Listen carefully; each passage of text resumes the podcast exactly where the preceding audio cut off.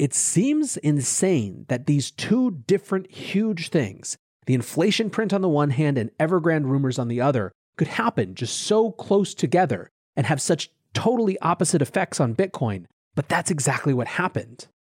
Bitcoin ripped to a new all time high on the inflation news. Then news of a real concern plus a rumor around Evergrande sent markets all types of risk off. Welcome back to The Breakdown with me, NLW. It's a daily podcast on macro, Bitcoin, and the big picture power shifts remaking our world. The breakdown is sponsored by NYDIG and produced and distributed by CoinDesk. What's going on, guys? It is Thursday, November 11th, and I'm not sure I've ever seen a single day that so totally encapsulates Bitcoin's relationship to macro and market structure as yesterday.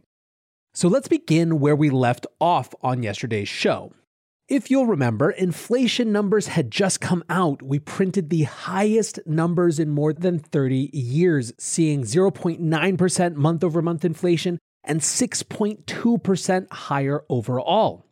What's more, as we discussed, there are many who were pointing out that if we used the inflation formulas and how they calculated this in the 70s, that we were already in the 14 plus percent inflation range that we associate with the incredibly high inflation period of the late 70s.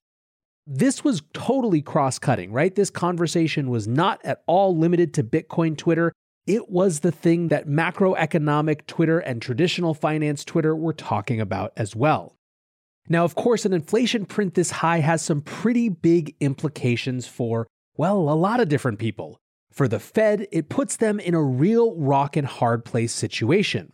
On the one hand, they have this growing inflation, which would suggest for a more hawkish policy, a faster withdrawal of the bond buying support that they've had in place since the beginning of COVID 19.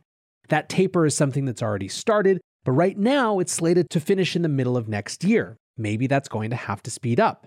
Of course, even more on the minds of traditional market participants is whether this is going to put more pressure on Powell at all to raise interest rates. This is something they've been vociferous about not wanting to do, even as they've prepped the market for the taper of asset purchases. The logic that they've given is wanting to see more improvement in the employment situation before even considering an interest rate hike. But again, this sort of inflation makes it such that they have to really consider that.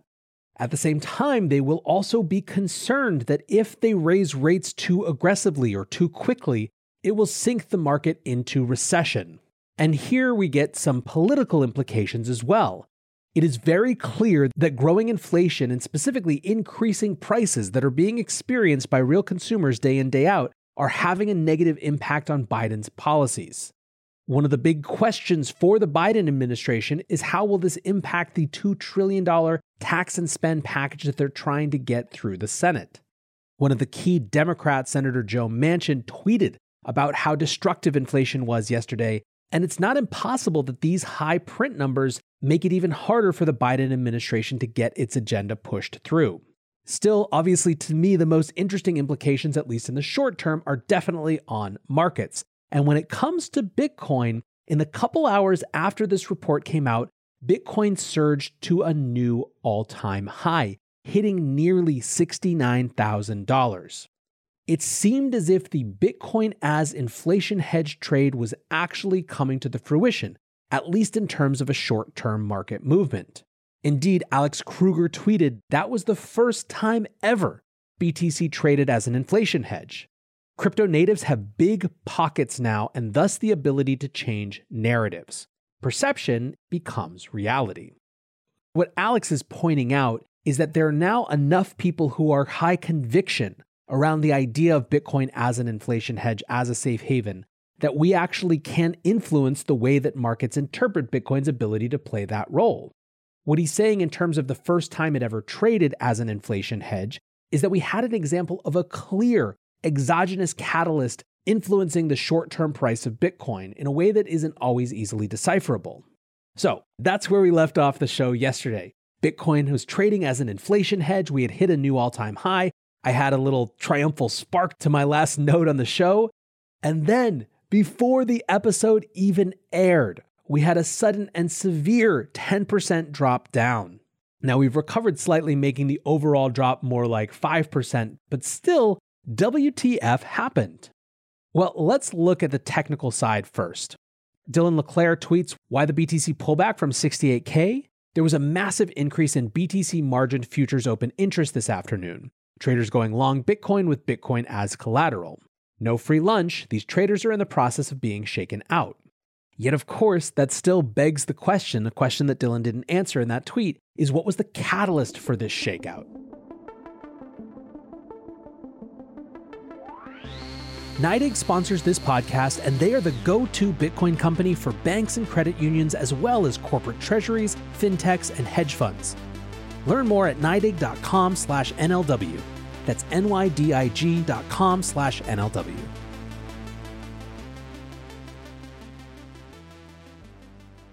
The crazy thing about yesterday is that we effectively had two very significant things happen within hours of each other that sent the market in completely opposite directions.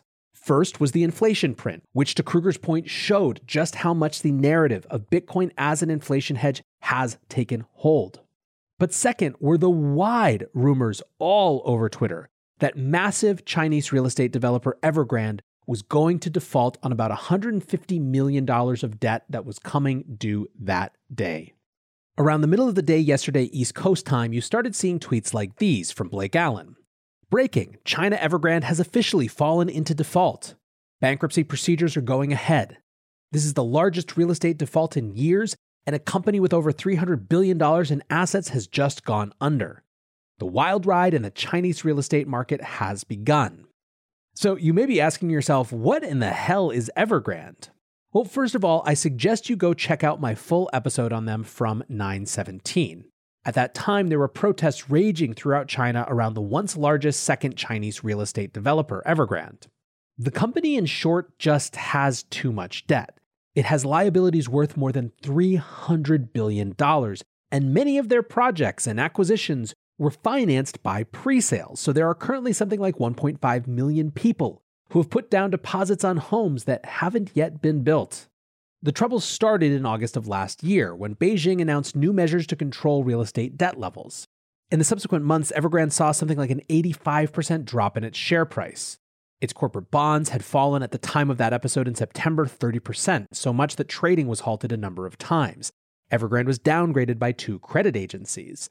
And of course, the concern internationally is around the fact that Evergrande's debt is held all over the world. 19 billion of the 300 billion in liabilities are in international bond markets. That means that any insolvency could have a contagion effect that would ripple throughout the financial system. Remember, Lehman Brothers caused a crisis with a lot less debt than that. Is there a crypto connection? The short answer is not really, except insofar as crypto is in fact a part of this larger macro ecosystem.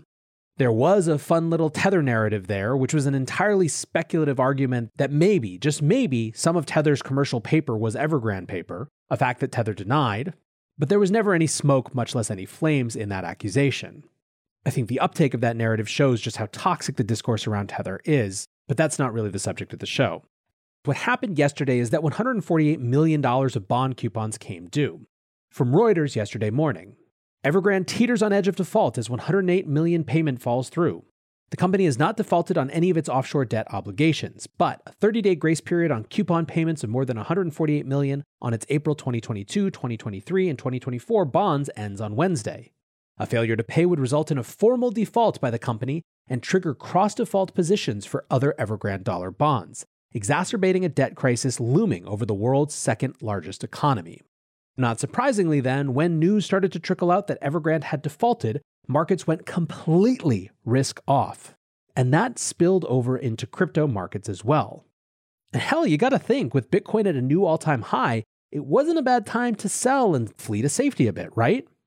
Now, the denouement of the Evergrande story, they apparently did make the payments. The New York Times wrote the company has managed to leap from one deadline to the next, meeting its obligations at the last minute but often without explaining how or even publicly disclosing that it had done so. End quote. Still, of course, this is an ongoing problem, again from the New York Times.